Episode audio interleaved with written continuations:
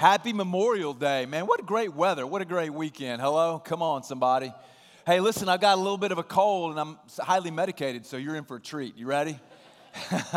not really, not really. I'm always highly medicated. But, um, hey, we're in this series today. If you're new, I'll explain all that in a minute. Uh, it, we're in this series today, this co- collection of talks that we're calling Jesus People. Let's all say Jesus People together. Jesus people. You know, and we've just been looking at this idea of the culture of a church and the culture of someone who is a Jesus people and how they act and how they respond, what they think, um, what gets encouraged, what gets discouraged, you know, in us individually, but also our culture as a church. So if you're new to faith or just exploring faith, just trying to figure out what you even think about Jesus, maybe you learned some things about him when you were a kid or when you were younger, or maybe through um, just different avenues, what we want to do is be able to just paint this picture picture of what a Jesus people, what it would look like for you to begin to follow him. But also for all of us who are kind of in the movement, man, what does it look like for us to make a difference? And what does it look like for us to live as sent people? You know, and so we started off talking about number one, Jesus is our message. Like that's the first value. Jesus is our message. He's first, He's last, He's best, He's most, and He's must. Amen, somebody? Right? And then the next week we talked a little bit about the now generation and the fact that we believe that the now generation is not the next generation, but they're leaders of today. That the average age of the pastor in the United States has moved from 44 to 54 in a matter of 30 years. And so that pastors are aging out and there's not a pipeline of young leaders. And we firmly believe in the young leaders that we have in our church, and we're resourcing them, doing everything we can to set them up to pass the torch, to carry the flame of the gospel into the future. You know, we talked about the, this idea that we bleed boldness, that there's times we just need to step in and speak up for God. We need to step in and speak up and speak the words of Jesus. And then last week, Sean Curry did a great job of talking about equipping over entertaining. Now, the word church it wants to be about equipping people to live out their faith, not entertaining people. Um, even though there's going to be some entertainment, you know, I'm a little funny sometimes, as you saw off the top, um, even when I'm not trying to be. Uh, but we believe that, like, even today, it's going to be this idea of you walking away with some tools in your tool belt to be able to live out the faith that God has given you and the place that He's put you. And so today we want to talk about adventure is our attitude. Adventure is our attitude. Listen, there, there, are, there are no bench players when it comes to faith. It, following Jesus is a full contact sport. There, there's no such thing as, hey, just, just let's just show up and be punctual for church attendance. Everything has got to be motivated towards Monday and how we're going to make a difference. And so that's what we're going to unpack today. Let me ask you a question. Like when you hear the word adventure, like what comes to mind? When you hear the word adventure, what comes to mind? Do you think of somebody jumping off the Empire State Building in a squirrel suit? You know that? Just kind of flying down to, to, the, to the ground. Or maybe you think of someone climbing Mount Kilimanjaro or someone going really, really fast. Or maybe for you, adventure is staying at a Holiday Inn Express instead of a JW Marriott. You know, we, we all have built in us, even though we may not be adrenaline junkies, we have, have built in us this idea, this desire for adventure. Let me just prove it to you. Number one, how many of you guys are going to take a vacation this summer? You're going to go somewhere new, somewhere fresh. How many beach people are, are here? How many mountain people? You're going to die and go to hell. No, I'm just kidding. Um, that's that humor thing, right? That's what I was talking about earlier. Right? We, we all want to experience something new. We want to go somewhere different. We, we want to maybe, maybe take some adventures. We want to experience this idea of not being bored sitting at home, but going out on expeditions and learning something fresh. We all have that built in us. Like, what it, that explains to me the rise of all the survival TV shows. Any Survivor fans? Come on, like it's been on for like a hundred years. Like, how many episodes has it been? It just was over last week. What about this one, Naked and Afraid? Anybody watch that one? Nobody? I didn't think so. Don't worry, you can't see anything. It's all blurred out, right? Um, you know, so we have you know survival shows that we watch just to give us this taste of adventure because it's hardwired into us. You know, as we read the Bible, we were created in the wilderness. If you look at Adam and Eve, Adam and Eve were created by God and said, "Be fruitful, multiply, fill the earth, and subdue it." In other words, go out, enjoy everything I've created. God said, name the animals and the plants, explore, learn new things, adventure together. And as we look at the story unfold of God's redemptive act in the Bible, I mean, where would we be if Abraham, who was called to go to another country that he didn't know about, when God came to him and says, You go and you leave because you're going to be a blessing to the nation? What if Abraham had said, ah, you know what, God, my benefits package right here is really good. I'm going to stay. What about Moses? You know, when Moses, when his mom taught him not to play with matches, and he saw the burning bush, and what if he would have gone the other way and not stopped to listen to God in the burning bush? And what about Noah? Build a boat. You know what, God, I think I'd rather buy flood insurance. You see, we have this, this DNA, we have this DNA of adventure in us. And what it looks like is for us to live as sent people. Let's all say the word sent together. Sent. We're going to live as sent people. Now, but some of us, we'd rather play it safe, wouldn't we? If we're just honest. And there's a lot of days I'd rather play it safe. But if we don't live as sent people, we will never experience the joy that God has waiting for us. So let me just start out with this question Would you describe yourself as safe or sent? Would you describe yourself as safe or would you describe yourself as sent today? Hopefully, by the end of our time together, you'll understand what it means to live a sent life, and that's what you'll do. So let's grab our Bibles. We're going to be in Luke chapter 10 in the Bible. If you're new here, um, we always open the Bible just to look at it and what it has to say about Jesus and what it has to say about our life and what it tells us about who God is. So we'd love for you to grab it. And you can look at it on your phone, as Andy was doing up a little earlier as he read. But um, Luke chapter 10, as we get into this story, it's written by a guy named Luke. Luke was a close follower of Jesus. He was an eyewitness um, to the life of Jesus. Luke was actually a doctor too, so he has some unique perspective. And so Jesus has just kind of seen his disciples kind of been weeded out. Um, he's taught them some very hard things, so some of them have fallen away from him. So now he's talking to the ones who have stayed, the ones who are in, the ones who want to be part of the mission, the ones who believe in him, people like, people like a lot of us. And this is what happens. And so, what I want to do today is a little different. I'm going to kind of walk through the story so we get the overall gist and flavor of what it looks like. And then I'm going to go back and to point out four requirements, four pieces of gear that you need on this adventure that God has you in. So, Luke chapter 10, verse 1, it says this After this, the Lord appointed 72 others and sent them on ahead of him, two by two, in every town and place where he himself was to go. So, God has taken 72 disciples and He sent them kind of on an advanced mission to go ahead of where He's going. He wants them to prepare the way for Him to show up and for Him to be able to tell people who He is. Let me ask you this question. Like, like when God gets to where He sent you, will you be there? Like when God gets to wherever He sent you, your neighborhood, your dinner table, your friends, your uh, bleachers with other parents, like when He gets there, will you, will you have been there and done what He asked you to do? It says, He said to them, The harvest is plentiful, but the laborers are few. Therefore, pray earnestly to the Lord of the harvest to send out laborers into His harvest. See, Jesus' people, and they prepare with prayer. Go your way, it says. Behold, I'm sending you out as lambs in the middle of wolves. Carry no money bag, no knapsack, no sandals, and greet no one on the word, on the road. Jesus people, they, they travel light. Whatever house you enter, first say this Peace be to this house. and if a son of peace is there, your peace will rest on him. But if not, it will return to you and remain in that same house, eating and drinking what they provide. For the laborer deserves his wages. Don't go from house to house whenever you enter a town and they receive you, eat what's set before you. In other words, as you meet people that like you, that welcome you, that are interested in you, that want to serve you, stay there.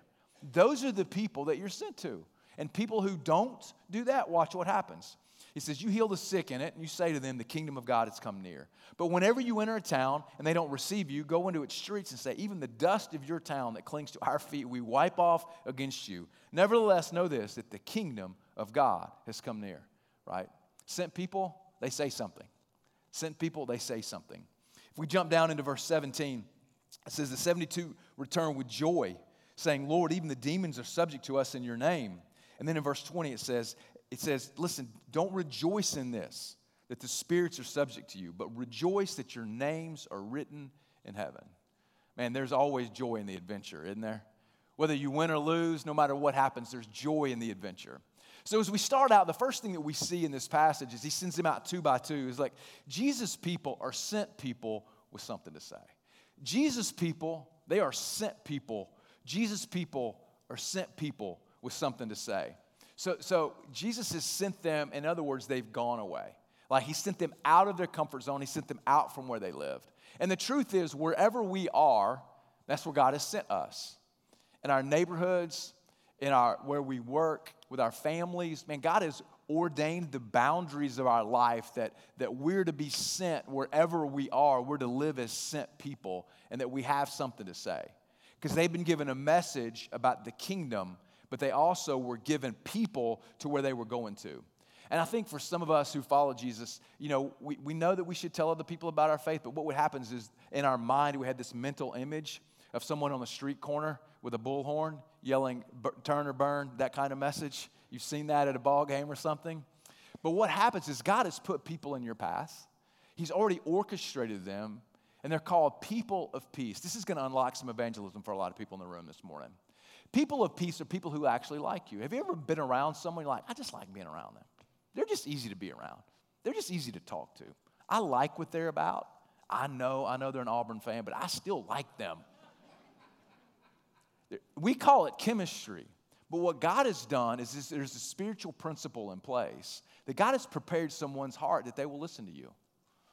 You don't have to look for people who completely disagree with you. Now, there's times to speak up. But if we would just look for the low hanging fruit of people who like us, people who want to hang around us, and people who are interested in us, and that we would look to say something to those people. How many times have you walked across someone and you're like, oh, I didn't know you were going to be here? This just made my day better. Like you, maybe it's church, or maybe it's Walmart, or maybe it's a ball game, and you just see someone, you're like, ah, I didn't know you were going to be here. Maybe that's maybe that's a God ordained moment for you. Maybe that's a God ordained moment. And I've had that happen to me multiple times throughout my life. Just, I'll meet someone, but there's one time that I completely dropped the ball and I fumbled, and I just want to tell you about that story. You know, there was a time on a Sunday I got done preaching, and I flew, I got, you know, went down to the airport, got on a plane to Dallas for a, a, a leadership coaching event I was going to be a part of. And if, if you've flown to Dallas, you know those things are packed. And so you struggle on the plane. And I think everybody gets a middle seat on the flight to Dallas. And so I fly to Dallas and I roll into my air, I roll into my, it was a Courtyard Marriott in Plano, Texas, up in North Dallas. I got there at 10 p.m. Now, if any of you know me, you know that's way past my bedtime. And I had some work to do to prepare for a very early morning meeting. So as I walk into the lobby to check in, lo and behold, there's someone there from our church. Wow, look at you here. This is amazing. Did you come to pay for my room? Uh, and so we began to talk, and you know, they went on, he was with a friend, they went up to their room, and I check in, and I'm getting on the elevator, and he gets off the elevator. And he's like, Hey, do you want to go to dinner? And I missed it. I said, You know what? I got a lot to do. To get up early in the morning. I'm going to pass. And I still look back on that moment, still haunts me. And, then I, and I vowed to myself I would never miss another moment like that in my life. Have you ever had a moment you look back on and you missed it? It was so obvious that God had orchestrated that moment for you, that God had put someone in your path to help or to speak to or to tell about the gospel. Man, sent people. We're, we're sent people and we're sent with a message. And the message that we see Jesus tell them in this, in this passage is the message that the kingdom of heaven is near. The kingdom of heaven is near. What's, what does that even mean? That's some, that's some Bible terms. Like, do, what, do we, what does that even mean? I'm here to help. So, kingdom, literally, when you have a kingdom, there's a king who what? He gets what he wants. And the kingdom of God is a kingdom where God gets what he wants, that things operate the way God wants to. So if you think about the Lord's Prayer, maybe some of you guys remember that. And in some of the Lord's Prayer, it says, Your kingdom come, your will be done on earth as it is in heaven. So when we see the kingdom of God happen, what we see is Jesus breaks in and he begins this kingdom of God. He begins to heal people because sick people are not part of God's plan. He begins to calm storms because storms that are destructive are not part of God's plan. And this is what Jesus does. And so when we say the kingdom of heaven is here or the kingdom of God is here, what that means is people who follow Jesus, that we began to put God's kingdom back together the way it was before it was broken to the best of our ability. Now, we know it's going to be a little short of that until we get to heaven, until he comes back and he does it all himself. But right now, God is using his people. He is using Jesus' people to be sent people to put the kingdom back together. And we do this by telling people, by saying something, by delivering a message. Hey, God is good. Man, there's a God and he is good. And God came and gave us so much. There's a problem and it's sin. The problem is that we decided to do things on our own because we wanted to be in control. And there's a solution. His name is Jesus. He's all that we have, church. And He is so much more than we need. So we have a message, and Jesus people say something about that. Like, when was the last time you said something to someone about Jesus? Like, when's the last time? As a Jesus people, when's the last time you said something to someone about Jesus? Even in your family, maybe it was a friend or a neighbor, but certainly a person of peace, someone that God had ordained for you. Jesus people, man, we're sent people with something to say. Jesus people, man, we go with other people too. Man, we, we adventure with other people. Jesus people adventure with other sent people. You'll notice in, in chapter 10, verse 1, it says that he sent 72, but he sent them ahead two by two.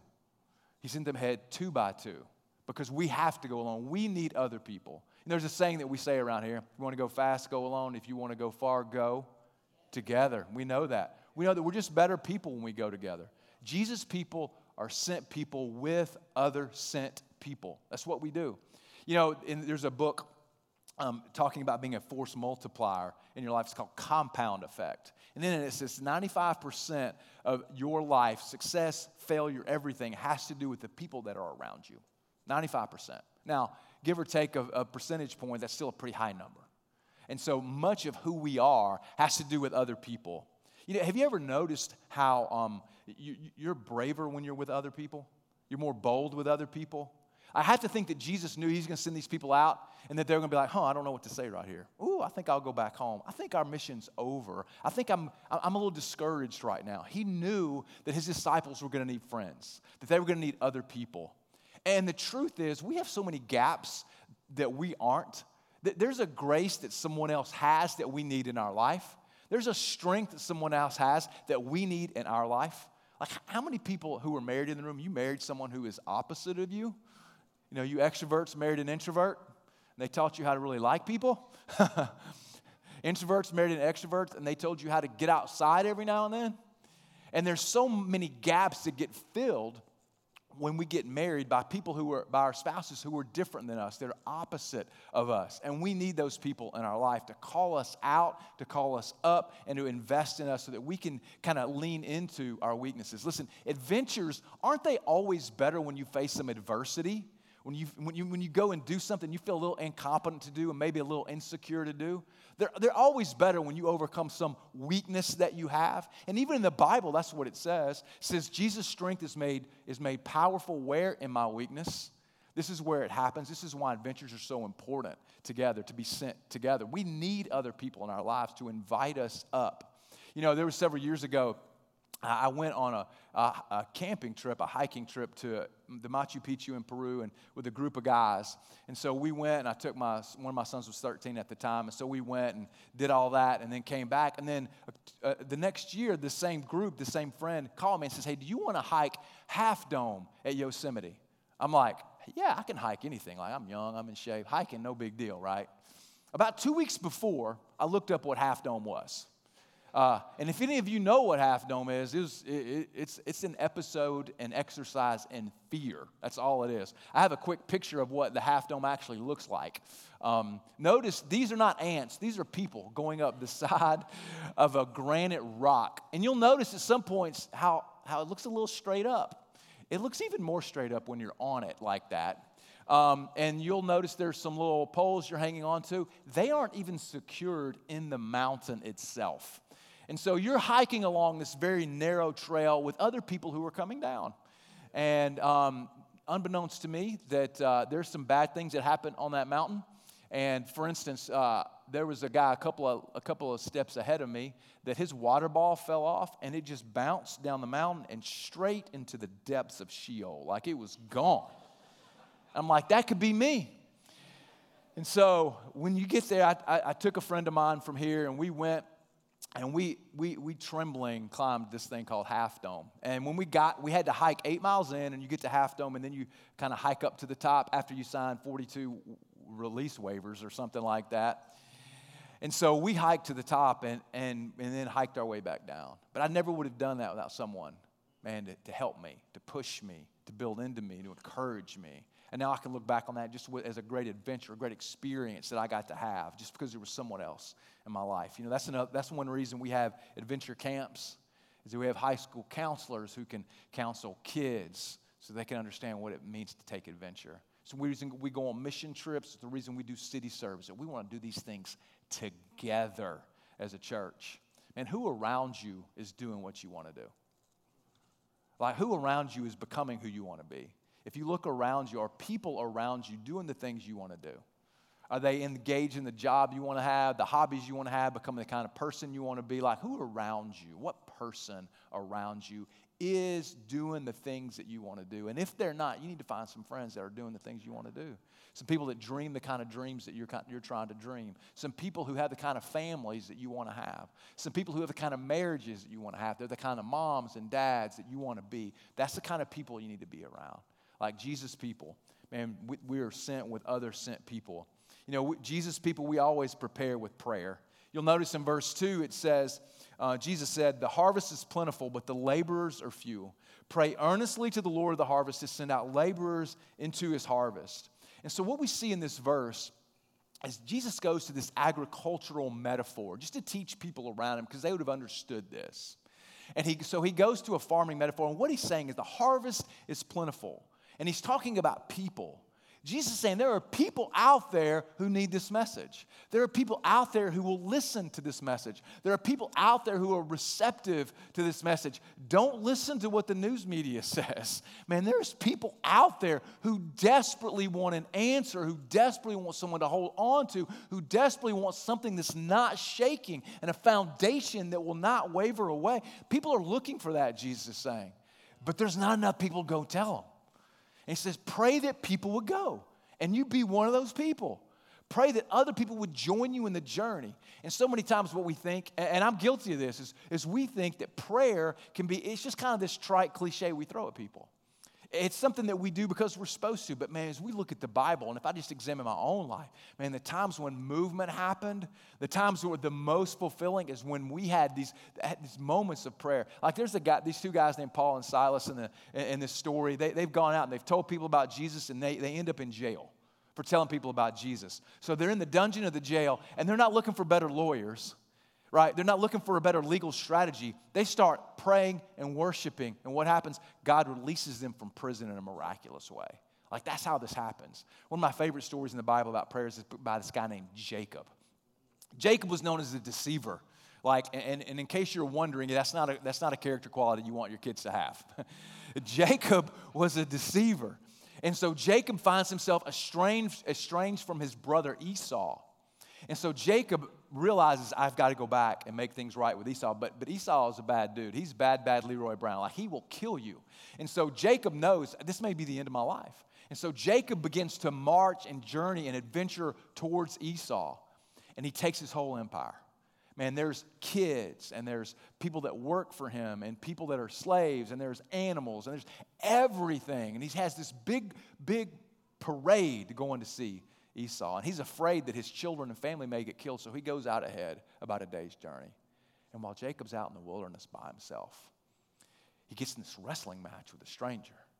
And all Jacob can do in the middle of the night is just hang on for dear life. And Jacob realizes in the midst of that, that that's God. And because Jacob hung on, and because Jacob fought the best he could, God gave him a name. He changed his name from Jacob to Israel which we've all heard of. And I think that's the greatest example of prayer. It's wrestling with God at times. It's my confusion and my doubts, my cares and my concerns. And this is how we pray. You know, another thing we see in this passage about prayer is that prayer may be the greatest evangelistic tool that we have. It says that they go in and they heal people. And they do that how? By praying to God. Like, I think one of the greatest tools you and I have is prayer. You know, it's just when someone may tell you a need, you can just say, hey, can, can I pray for you right now? Do you know how many times people have turned me down when I ask if I can pray for them? Zero. I mean, they know I'm a pastor, but zero. Now, now, could it happen? Of course it could happen. Of course it could happen. But I'd rather go down swinging. And you can pray for people. You can ask people, hey, how could I pray for you? And that opens the door. And it lets people know who you're trusting, who you're counting on. Lets people, lets people know that you want to help them. Like, like just ask somebody how, how, you could, how you could pray for them. How you could pray for them. Man, the, the, the fourth thing we see in this is in verse 4. Jesus' people, they travel light. Jesus people, they travel light. In verse 4, it says, Carry no money bag, no knapsack, no sandals, and greet no one on the road. Jesus people, man, we travel light. You know, have you ever been on a trip and experienced travelers? They're recognizable, aren't they? Because they're not carrying much, right? They just got to carry on. Uh, funny story on this. Like we, uh, several years ago, we got to go on kind of dream vacation that we had always dreamed of. And so we go two weeks and we're in Italy for a little while, and then we go to London, then we come back home. And so Debbie and I both, we had a carry-on suitcase. That's all we had for two weeks. We had a carry-on suitcase. You're welcome, guys. You're welcome. Carry-on suitcase. We get on a train one day, and, and we get on a train one day, and there's this young guy. And he's wrestling in. You know the big suitcases that are about this big, full size? They were bigger than that. They were like that big. Two of them. He's wrestling them on. His wife gets on, and you can hear in the discussion that they just got married and they're on their honeymoon.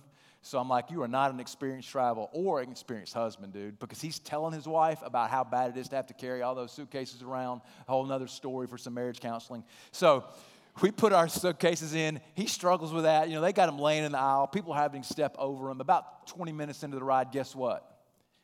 he was on the wrong train. I'm like, dude, you are a rookie. And so, experienced travelers, they, they know how to travel. They know the things they need and the things they don't need.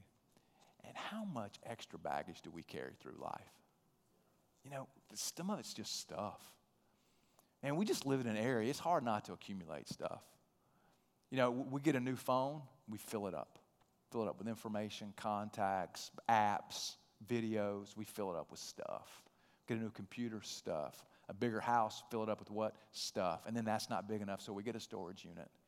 And we just get accumulated with stuff, and we spend so much time taking care of our stuff, we can't take an adventure. Just carrying our stuff. You know, for some people today, there's some things you're, you're carrying around, like bitterness. It's not going to get you anywhere. Uh, unforgiveness. You know, and we reach this place in life where we get real jobs and maybe a family, and we, we feel like responsible. And I'm not saying anybody should be irresponsible, but if we're honest, if we just examine our heart, sometimes responsible is just a code word for control. Any control freaks in the house? Man, we like control. I want to control my environment. I want to control other people. That's why there's unforgiveness. Man, I want to control my finances. I want to control my life. Hey, and if you try to live a life of control, it will crucify your calling. It will suffocate your future. And you'll always be worshiping at the altar of boredom, not being sent. And we got to learn what it means to travel light, to get rid of some stuff. You know, control will keep you from taking a risk and trying to reconcile that relationship. Control will leave you filled with regret about all the things that you didn't do that you wished you would have done. Man, control will help you rationalize inactivity because just being responsible. Man, man, what areas of your life are you trying to control? It's keeping you from being a sent person, keeping you from taking new ground, keeping you from living with purpose. Man, Jesus people, we travel light. We give away everything we possibly can. And we give away the wrongs that other people have done to us. We give away our money when we need to, and even when we don't need to. And we give away some of the stuff that we have that, that we feel like we got to have because it's ours. Man, we need to travel light because we all know where we all know we can send it on ahead if we will. Let's be generous people. Travel light. And notice the outcome of this adventure. In verse 17, it says, The 72 returned with what? Joy. Sent people live with joy. Sent people live with joy. This is the serious business of heaven, is what C.S. Lewis said. You know, I think over time what happens is we can get sold a bill of goods that church is kind of boring, mundane, it's irrelevant. It doesn't have anything to do, it's just a lot of rules that I have to follow. Man, it's just this morality code, but it's full of joy, overflowing joy. Have you ever met anybody who was full of joy? Like, don't you want to be that kind of person? Every situation that happened to them, man, they were able to meet it with a healthy optimism and perspective around what they were going through. Whenever you needed something, they were always there to provide it, even when you didn't ask. Man, you, you always feel better in their presence. Man, you always want to be around them. Man, that's the kind of people that Jesus people are. And we need to be filled with joy. But notice this, it even gets better. They're not filled with joy just because of what they've done, because of their work, because they won or were successful. Jesus says this in verse 20. He says, Don't rejoice just in this, that you saw it work, but rejoice that your names are written in heaven. That your names are written in heaven. Listen, sent people live with joy. They live with joy because of what's waiting for us. Man, saved people, man, we live with sadness and desperation because we live like this is all there is. But what Jesus is saying is that there's coming a day when our names are written in heaven that He is enough. That Jesus is the prize, that Jesus is the win, that Jesus is the goal, that Jesus is who we get, that Jesus is where life comes together, that Jesus is the one who lasts, that Jesus is the one who won't forsake us. Like, this is the prize. And this is why we're sent people, because not enough people know. And, and as long as there's one more, we got a mission, Stone Creek. We're sent people. Man, we are sent people so that other people can experience the joy of having their name written in heaven. Amen? Let's pray together.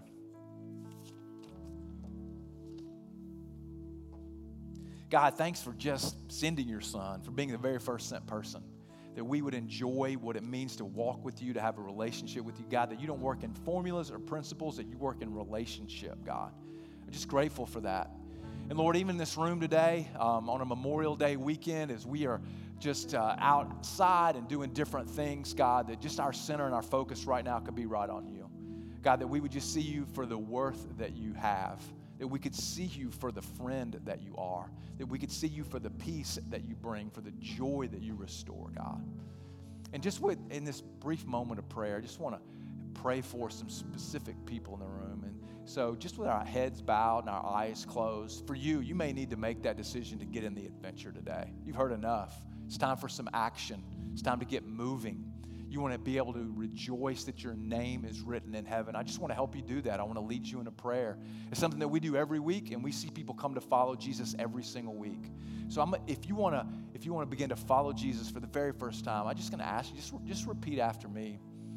Dear God, I trust that you are good. I believe that you sent Jesus to forgive me of my sin, and I will follow him, and I will live a sent life.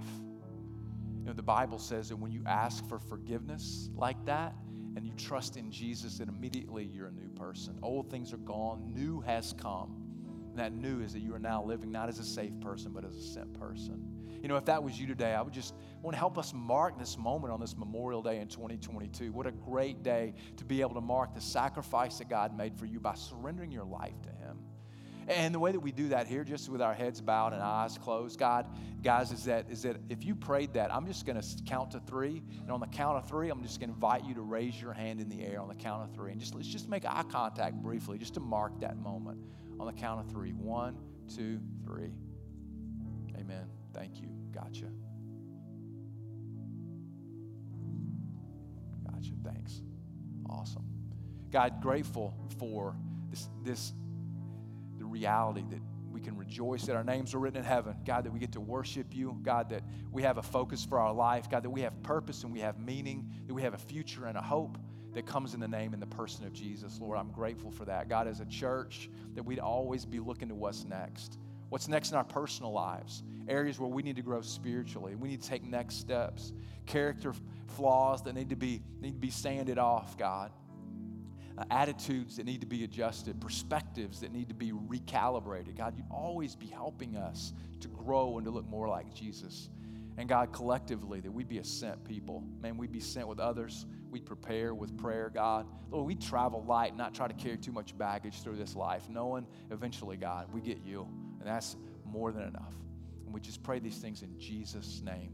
And everybody said, Amen.